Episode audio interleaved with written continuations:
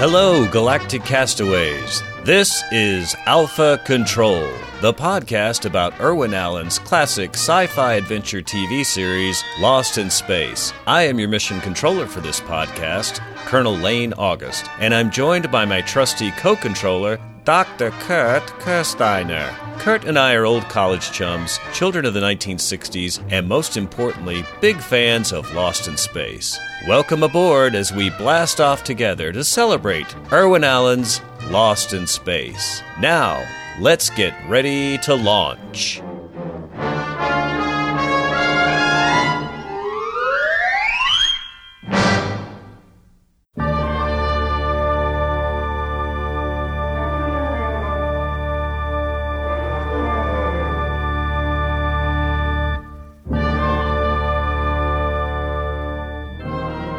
Welcome back, folks, for a special episode of Alpha Control, a Lost in Space podcast. Today I'm flying the Jupiter 2 solo without my trusty co host Kurt, but that's because we're welcoming back a very special guest, Mr. Jeff Bond.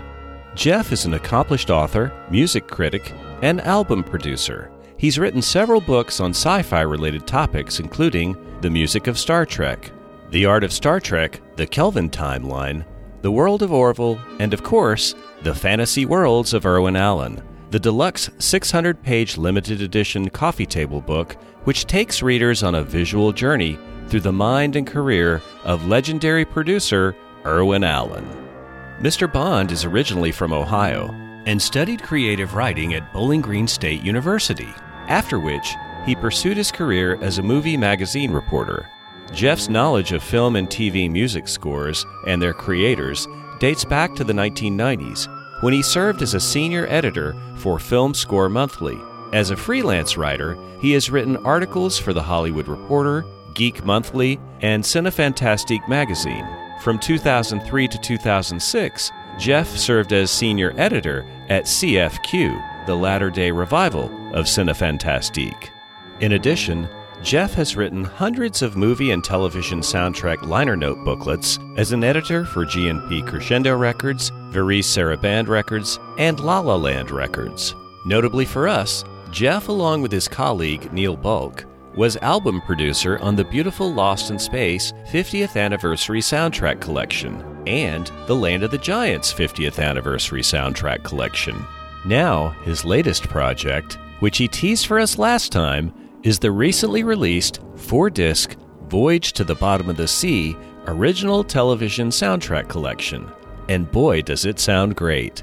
Just like last time he was on the show, Jeff was extremely generous with his time. In fact, the focus of this interview was supposed to be Jeff's new Voyage to the Bottom of the Sea soundtrack. However, I couldn't resist asking about his recently published book, Star Trek the Motion Picture The Art and Visual Effects. It's a film I've been fascinated with since it premiered back in 1979. So before I knew it, we'd done an entire show without talking about the Voyage soundtrack.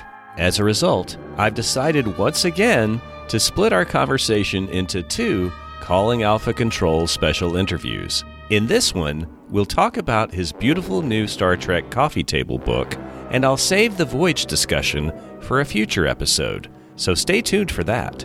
But for now, sit back, relax, and enjoy this first of two power packed interviews with author and soundtrack producer Jeff Bond. Hey, Jeff Bond, sir, welcome back to Alpha Control. It's, uh, it's really a pleasure to have you on yet again. Thanks for having me again. You know, it's been a little over a year since we spoke last, and you've been a busy man as usual. I don't know, do you ever get any sleep? I'm just wondering because uh, you you've got this new. Actually, uh, since we're having a global pandemic, I find I'm getting quite a lot of sleep. Uh, Normally, I was getting up at like 6:30 in the morning because we had to get our kids off to school, and now they're home. sure. Uh, so we kind of crawl out of bed about eight now, which is much nicer because I enjoy sleeping. Well, that's the upside of this thing. It's just been a crazy situation since the virus broke out. But, you know, the thing is, you, you were on last time. We spent Oh gosh, we spent about an hour talking about that wonderful Irwin Allen book that you put out, and then another hour or so talking about season two Lost in Space music and the uh, Land of the Giants soundtrack. Which congratulations on the book, by the way. I see that that sold out, and the Land of the Giants soundtrack collection is sold out. That's amazing. Yeah, yeah, I'm glad to see that since uh, that's uh, definitely got some complaints because of sort of the limitations we had in putting that together. So I'm happy to see that that sold out. Yeah. It, it's not as easy. The demographic for this is shrinking, plus just the record business is changing. Mhm. and uh, a lot of people expect that they should have all their music for free and don't really pay attention to physical product as much now. Mhm. So, you know, these companies for doing something like Land of the Giants, it's a, a smaller market that has to be, you know, carefully targeted. So, where 20 years ago we might have done 3,000 of those, now most of these sets are limited to 1,000 or 1,500 Right. And uh, so it's it's important that they all sell. So Yeah, it's the nature of the business, I guess, but I'm kicking myself for not buying more copies of everything that you've put out. When I saw the Land of the Giants soundtrack was sold out on La La Land, I went to Amazon and some guy's selling, I guess he bought several of them. He's selling them for, I think, twice what they went for originally. oh So- really? So there's a more. Well, I think I probably have a few copies of it. Uh, if if you haven't already sprung for that. Oh, I've I've got it. I've got it. But you know, it's funny. And the book the same way. I, I did buy two copies of that, but I gave one away as a gift to another friend. But uh, I think I should have bought another copy in reserve. But I've learned my lesson. Your new project that I want to touch on briefly, that beautiful book published by Titan that just got released this week, Star Trek: The Motion Picture, the art and visual effects. Wow, that's a great one.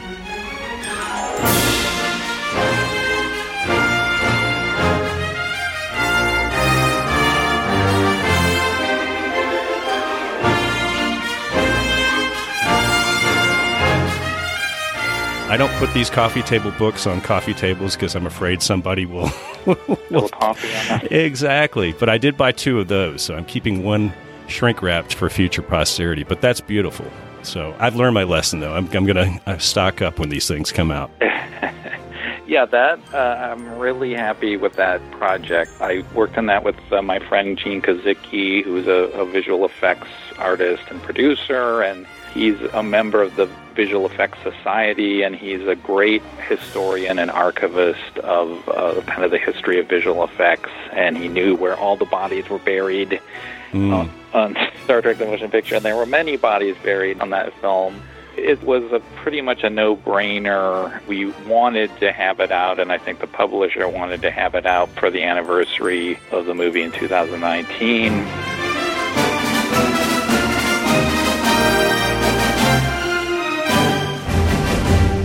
And uh, it wound up getting out a little later. of That some of that was due to the pandemic Mm-hmm. uh, and their schedule, but it, it was an obvious thing to do. There had never been a real uh, in-depth book with a visual component to look at that movie, which is you know certainly one of the most interesting and impressive of all the Star Trek movies in terms of its visuals, and and it, it has a fascinating history um, you know, as the first Star Trek movie, all the development and the kind of different versions of what that could have been, uh, and then also the whole problem with the original special effects company that was, you know, eventually failed to deliver enough or, or really any footage uh, Right. in the time allotted and had to be fired.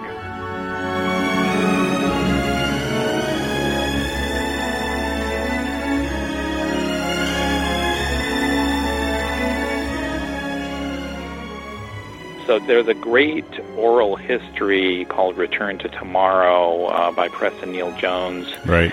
that is invaluable if you want to learn about what happened in that movie. It was all interviews conducted right at the time that the movie was actually being made. Um, that was supposed to go into an issue of Cinefantastique, uh, and that never happened. And then uh, it was published years later.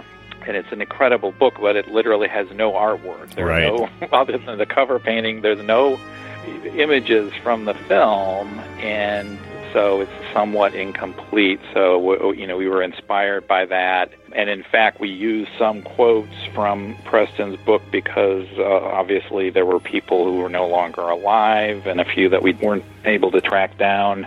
So we incorporated some uh, interview material from Preston's book in our book, and then conducted our, our own interviews.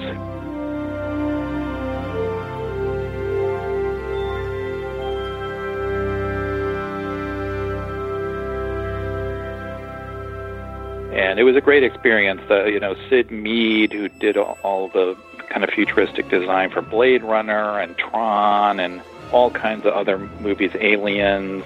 You know, he's probably the greatest artist, if certainly one of the all-time greatest science fiction artists. Um, you know, he contributed the designs for V'ger yeah. in, in Star Trek: The Motion Picture, which is you know one of the most fascinating and memorable aspects of that movie.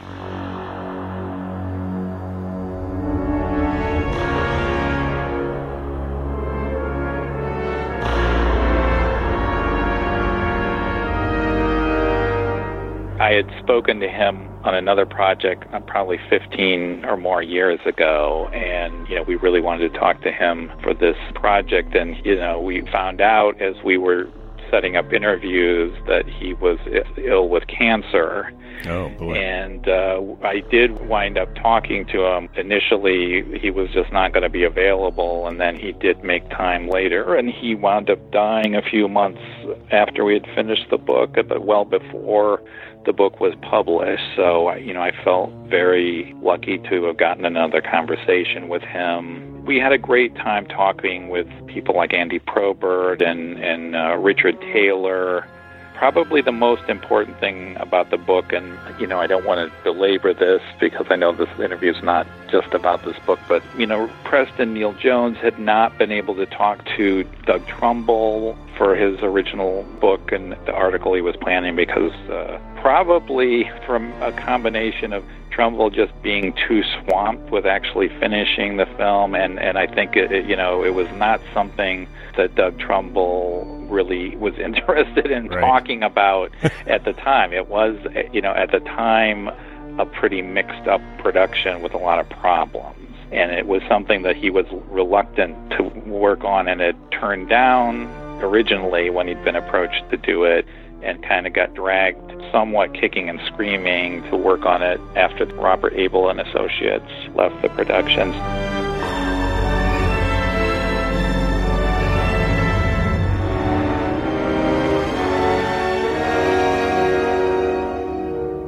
So, you know, getting Doug Trumbull to comment about it was really important.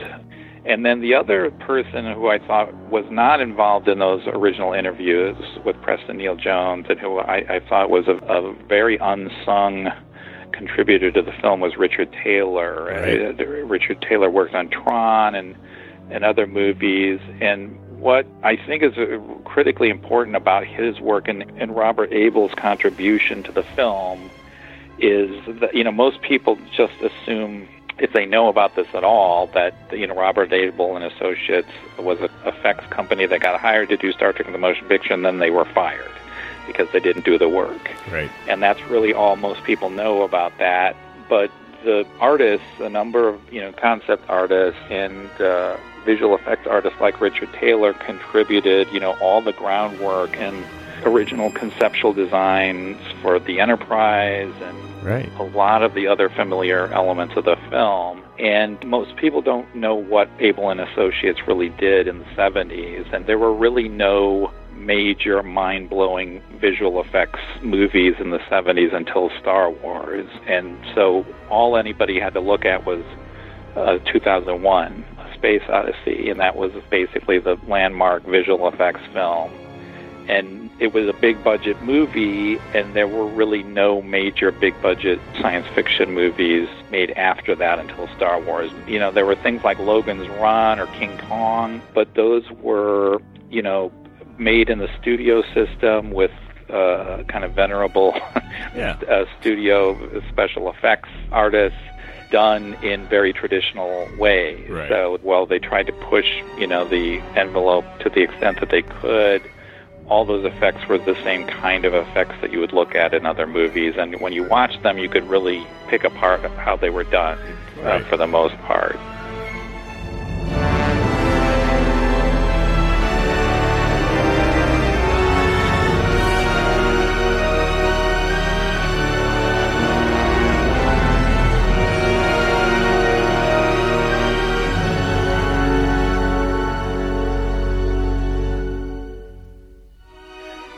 What was really mind blowing in visual effects at the time was being done on television.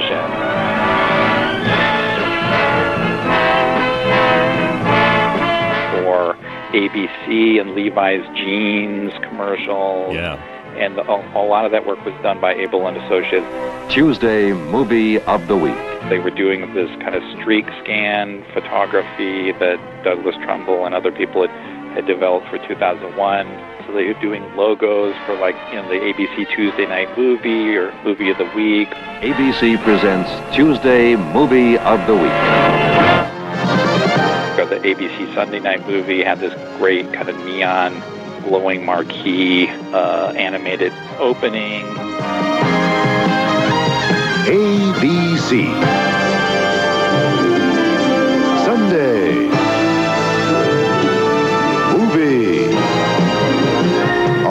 television premiere motion picture. The ABC Sunday Night Movie.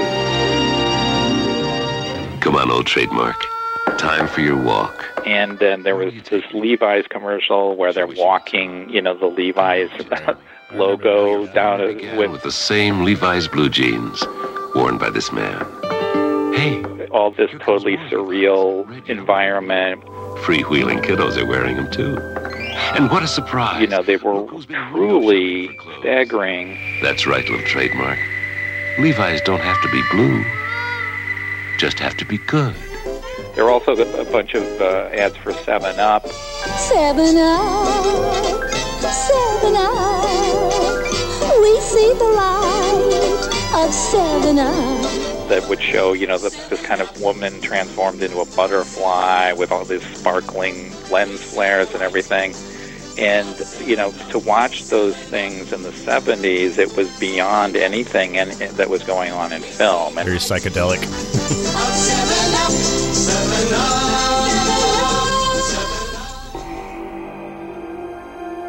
you know, Robert Abel and Associates and, and Richard Taylor were responsible for that look. And Richard Taylor stuck with uh, the production. He did eventually leave, but a, little bit after uh, Abel was fired, I think. But he, you know, really oversaw the look of the Enterprise and, uh, you know, the whole idea of the Enterprise being covered with this kind of, um, you know, prismatic, uh, reflective paint job and, and having these kind of blue and magenta neon light systems on it. Right. So the whole look of that was kind of overseen by Richard Taylor and you know, Andy Probert finalized all those designs and contributed you know a lot of the vehicles and hardware that you see too. But the kind of that whole kind of neon like 70s aesthetic, uh, I think, was really pushed by Richard Taylor and that became a huge influence. It's you know Star Trek movies, the whole look of the Enterprise. Oh, yeah. You know every starship, you know Starfleet ship that you saw after that was it was influenced by that look, and you still see that in the J.J. Abrams movies. All the whole reflectivity of the Enterprise and the kind of blue, neon blue and gray and silver color schemes.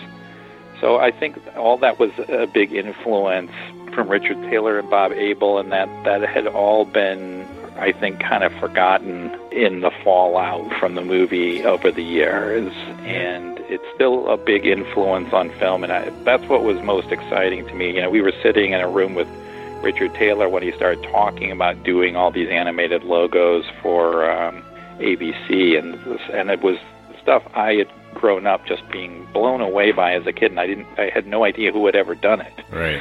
So, you know, to have him talking about that stuff was really exciting for me. Wow. It's great to be speaking again with author and Lost in Space soundtrack producer Jeff Bond. His knowledge about the music and art of classic sci fi TV and films is truly impressive. He's got more to share about his beautiful new book on the art and visual effects of Star Trek the Motion Picture. So sit tight for the second half of our conversation with Jeff Bond.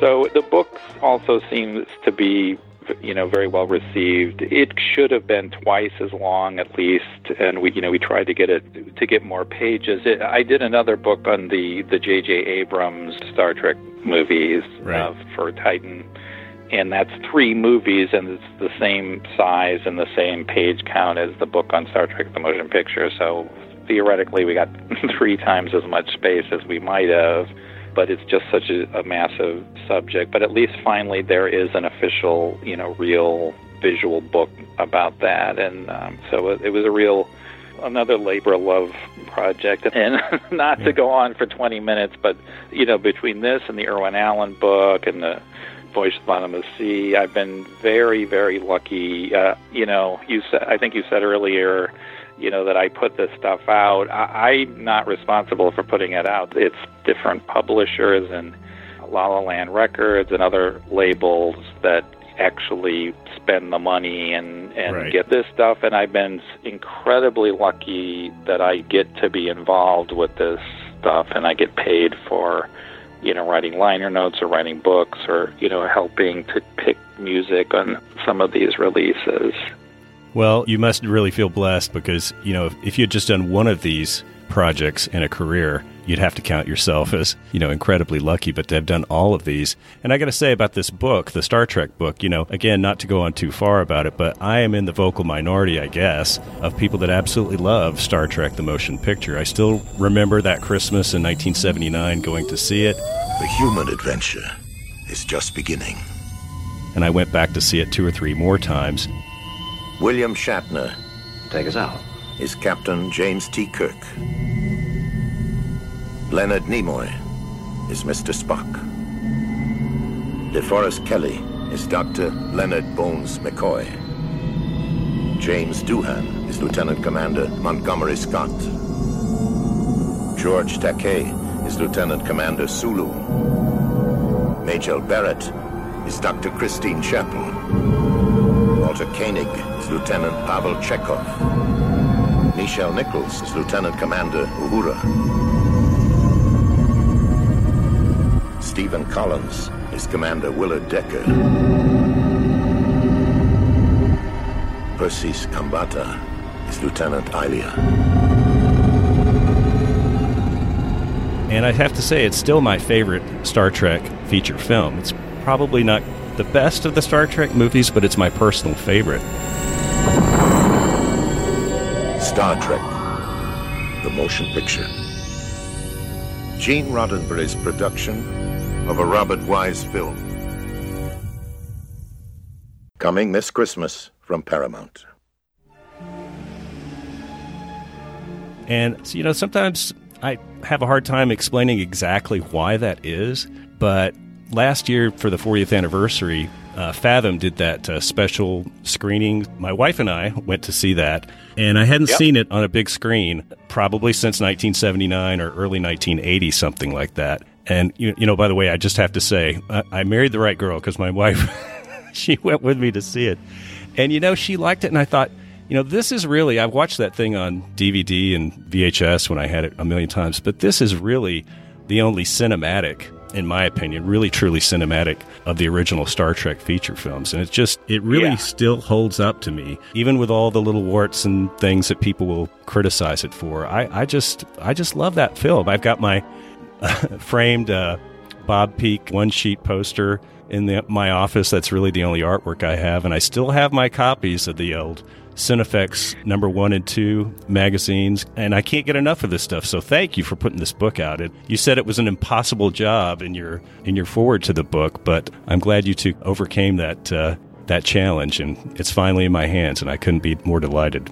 Yeah, it's funny. I think that the film is now, you know, getting much more of its due. Uh, obviously, you know, you know, when that came out, for one thing, it was the first major motion picture that was ever made from a TV series. There had been other movies made from TV shows, but they were basically B movies. They were done usually to sell packages of TV shows overseas. Like uh, there was a McHale's Navy movie in the mm. '60s, and and a Batman movie. They usually had a little bit more money and they could do more lo- location shooting, but they were not big epic, you know, productions. So you know, there's a lot of excitement about that movie coming out in 1979 from fans. They had not seen any Star Trek production other than a cartoon, you know, in 10 years. So there was a huge amount of pent up demand for that movie, but at the same time, it was not exactly what a lot of people expected. It was, it, you know, for critics, uh, I think a lot of critics felt like they were slumming to have to even review a movie based on a TV show. Yeah. And it, it's not what people expected because it was a, you know, it attempted to be much more thoughtful. It, it's basically probably the only, other than maybe Close Encounters, it's the only kind of pacifist uh, space movie from that era uh, because the space movies were all about you know Star Wars, right? Space battles.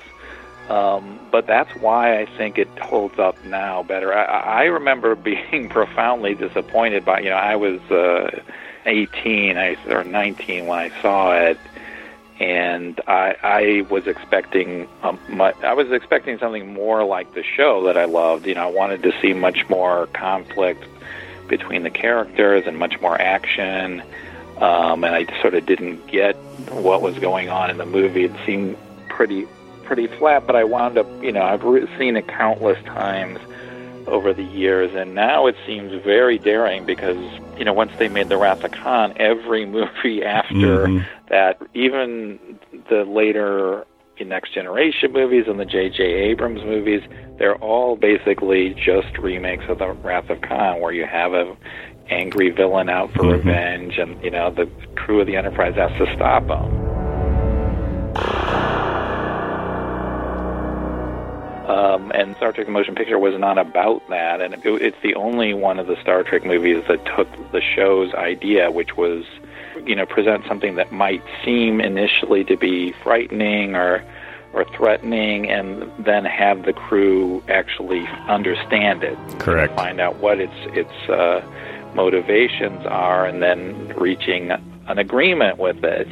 And that's hard to do in a film. Right. And it's not doesn't lead to as, as instant uh, audience satisfaction as as you might want in a mega budget blockbuster movie, but that, that's what makes the movie now really seem to be incredibly daring and uh, unique. So I, I agree. It's sort of, it's still probably the only kind of true Star Trek movie that actually does what the idea of the original series was. Um, and uh, you know, there's Facebook groups devoted to it now. Mm-hmm. It does really seem like there's been a big shift in perception of it.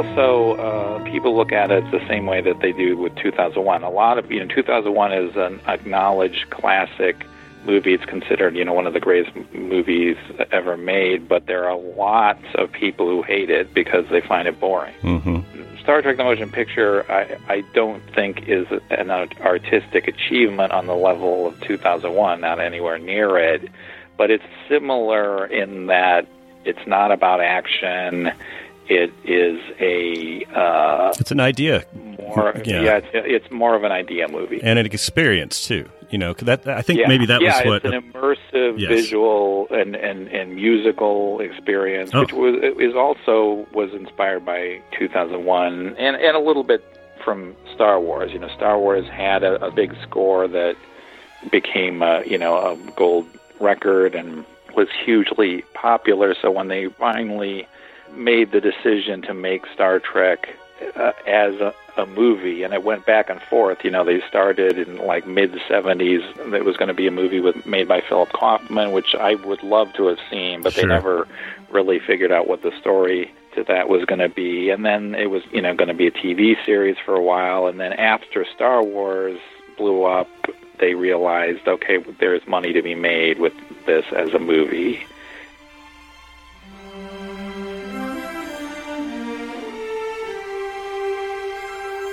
But when they did that, the probably the first name artist that they hired for the movie was Jerry Goldsmith.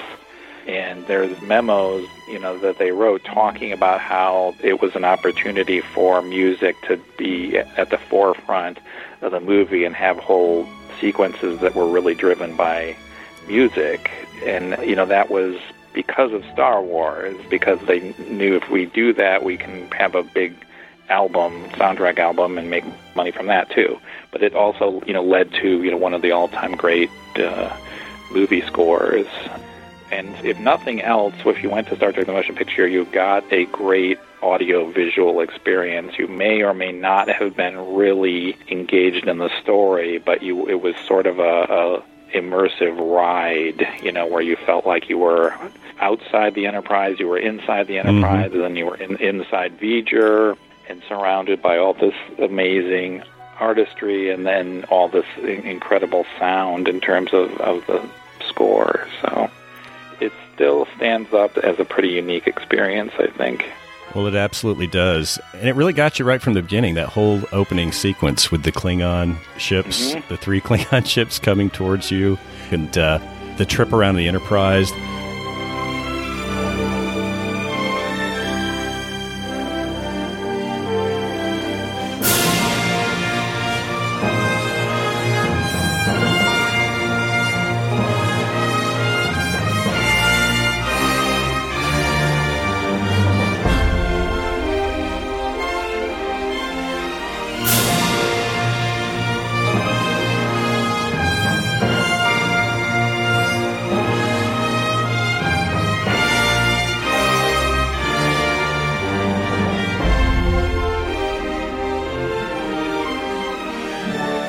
That was literally, like you say, a, a beautiful audiovisual experience. No dialogue. Yeah. I, I can't remember how long that piece lasts, but it's. I About always. five minutes. I want more. I keep thinking. yeah, yeah.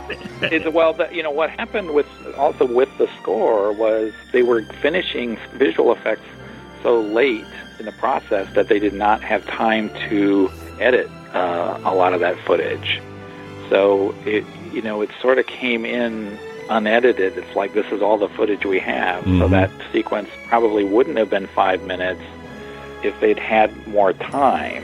Right. Um, and uh, so that actually became a big opportunity for the score. You know, it, it allowed Goldsmith to write more developed pieces and you know write these kind of big long concert compositions for the movie.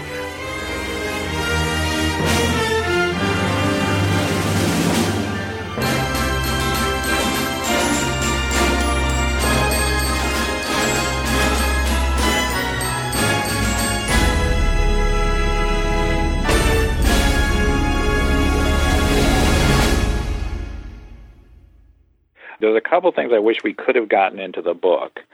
One is we put in a bunch of stuff from the Philip Kaufman version, which was called Planet of Titans, Planet of Titans, yeah. and Planet, and uh, one of the people who was working on that initially was this guy named Derek Meddings, who used to do all the old Gerry Anderson uh, Yeah.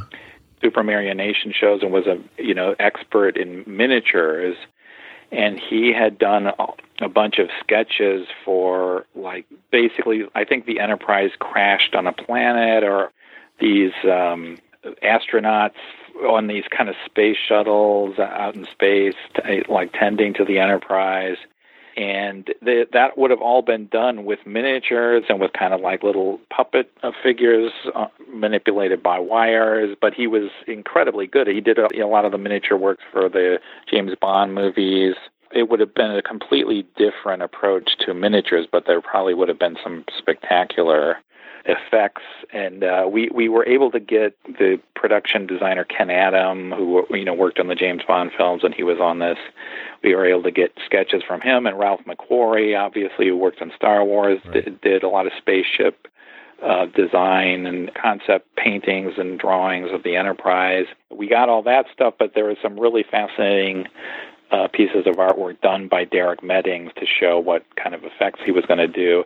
And Adam and Meddings then wound up working on Moonraker, the James Bond movie, which was a big space movie right. with a space station yeah.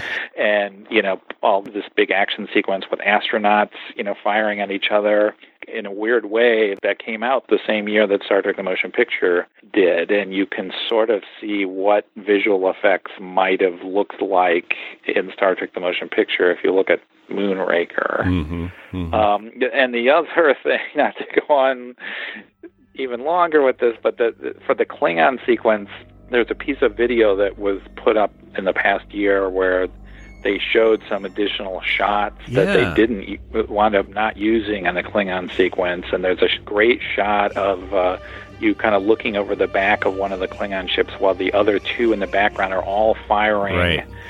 you know, photon torpedoes. In the movie, only one of the ships ever fires. And when I saw this, you know, I was just like about fell off my chair because I I would have fallen out of my chair if I had seen that in a theater to see like the because that was the most exciting part of the movie for me was that whole sequence and uh, yeah. they they wound up redoing it you know and re-editing it so that it's just one ship firing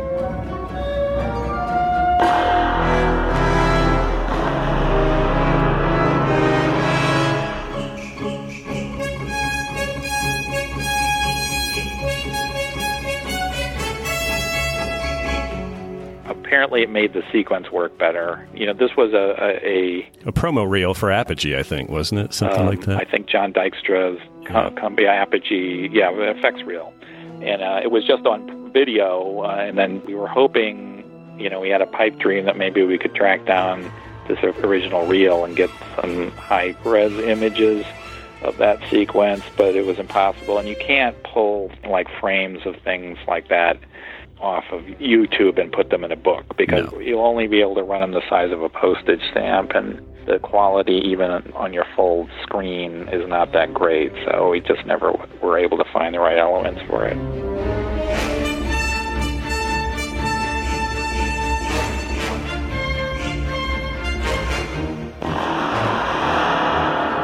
when that footage showed up on YouTube, I had to really scratch my head because I was like, I mean, I was blown away as as you were, but I thought they basically used every frame of special effects yeah, footage. Yeah, that's what I thought. I thought initially uh, that this was a fake because, uh, and, and you do see people putting up in, but it's very obvious because they, uh, you know, do the effects with um, CG right. apps, and and so everything looks super clean, and you can always tell when it's done that way.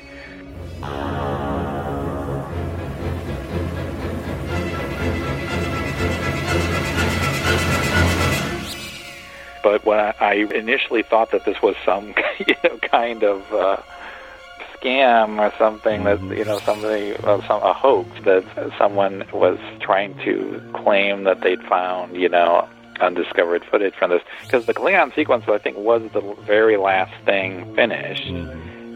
And uh, I knew how a lot of the other effects sequences had not been able to be edited. So I was like, if those couldn't be edited, how you know, right. how could they possibly have had the time? But but I guess that they must have been sort of revisiting and ed- editing as they were shooting things and creating things, so they were able to actually able to finesse a bit more. Mm-hmm. And it's always considered to be, you know, with a, one of the strongest uh, sequences in the movie, so yeah. it shows that they were able to do more work on that. Yeah. Well, it, they were trying to top what Dykstra had done with Star Wars, the opening of that, yeah. where you get the uh, you know yep. Star Destroyer coming in, and I think it's a beautiful sequence. But it just surprised me to see that footage that I'd never seen before, and it makes you wonder: is there yeah, anything else out there? I know? know, yeah, that was a it was a very big deal when that happened.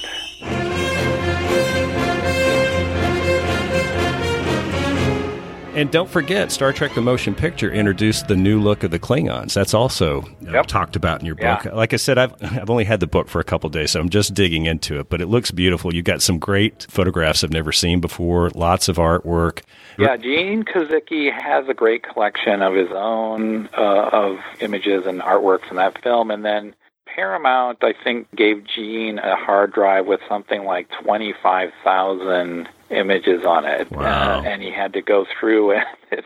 And many of these were just, uh, you know, on-set photos of uh, people doing costume tests and stuff but to go through and actually get some kind of idea of what was there in a hard drive full of 25,000 photos, you know, was a huge undertaking for Gene. And, you know, Gene did all the captions and, uh, you know, really organized all of our artwork for this. So I give Gene, you know, about 75% of the credit for the book. I, I wrote all the main text and did uh, a lot of the interviews. I think we probably split the interviews about 50 50, Hmm. but it could not have been done without Gene's input and work. Wow. Well, it's great. It's beautiful. Congratulations again. I, I'm guessing this is another limited edition release. Do you know how many they're going to? Uh, I, that's a good question.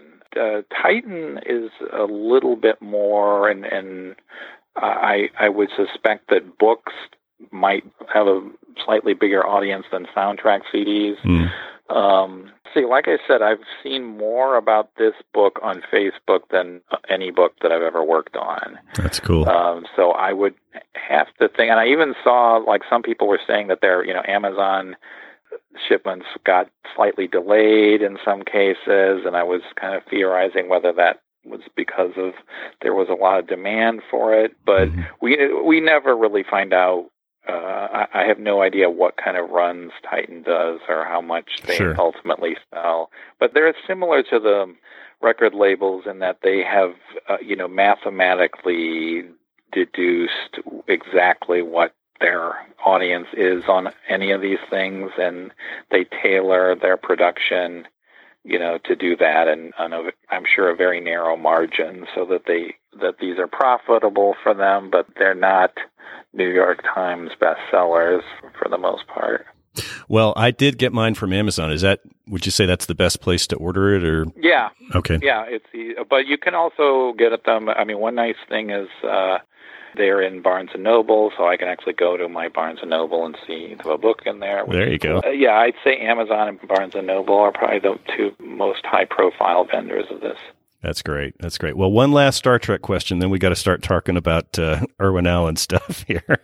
um, Okay. Do you think we're going to get a 4K release of this on Blu-ray? Star Trek: The Motion That Picture. That is a good question. Uh, The problem is that it's it's a real either or situation in terms of how the pandemic has affected things because on the one hand it's uh, obviously people are sitting at home on their thumbs and actually need a lot of content and uh, entertainment options uh, but on the other hand these studios are you know devastated by the loss of revenue from uh, theaters, and so uh, it's weird because I and I don't know how it's all going to shake out, but you know there was at least one Irwin Allen related project for this record label I work for that was pretty much out of the question until the pandemic hit, and then because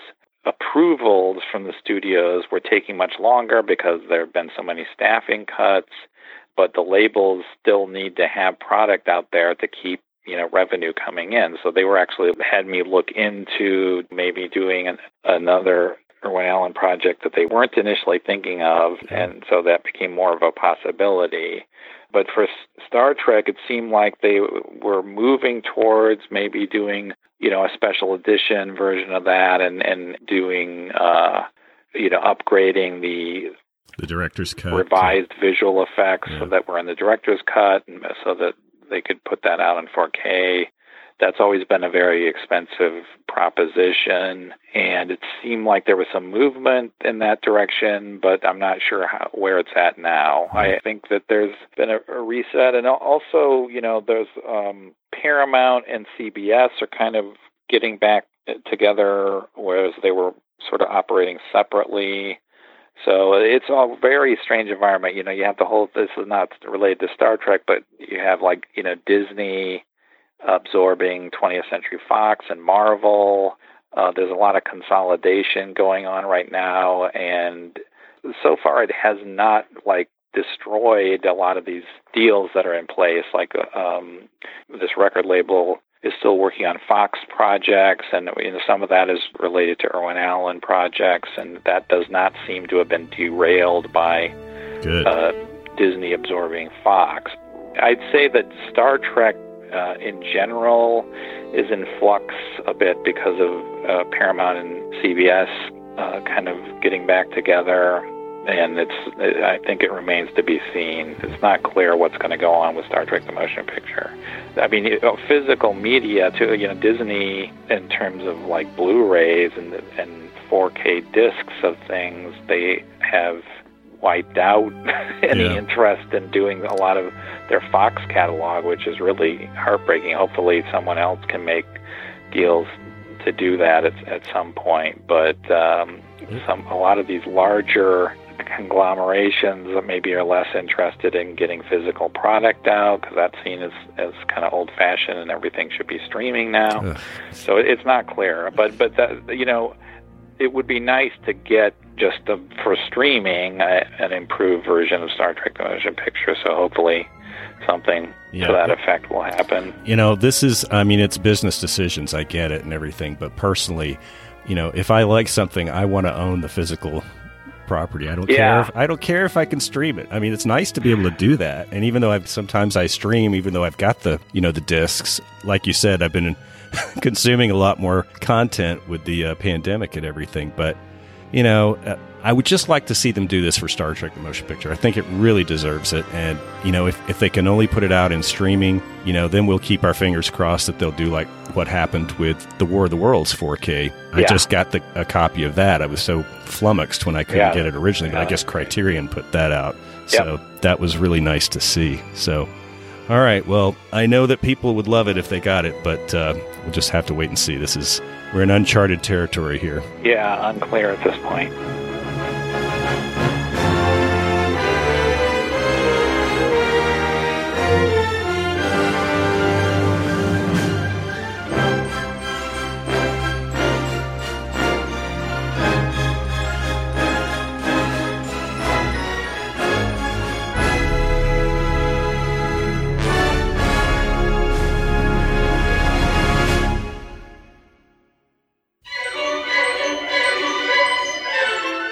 That was a blast speaking again with author and soundtrack producer Jeff Bond. Remember to stay tuned for part two of this special interview coming soon.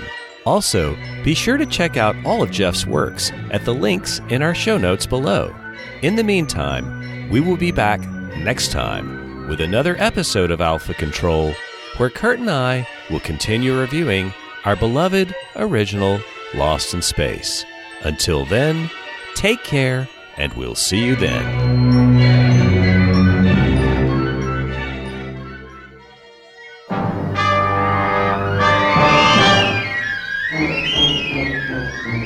Thanks, fellow galactic castaways, for listening to the Alpha Control Podcast. Please leave your comments or questions on our Facebook page, Twitter, or email us at alphacontrolpodcast at gmail.com. Subscribe to the podcast via libsyn.com. That's L I B S Y N.com.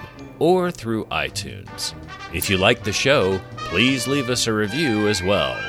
Thanks again, and we'll see you next week. Same time, same channel.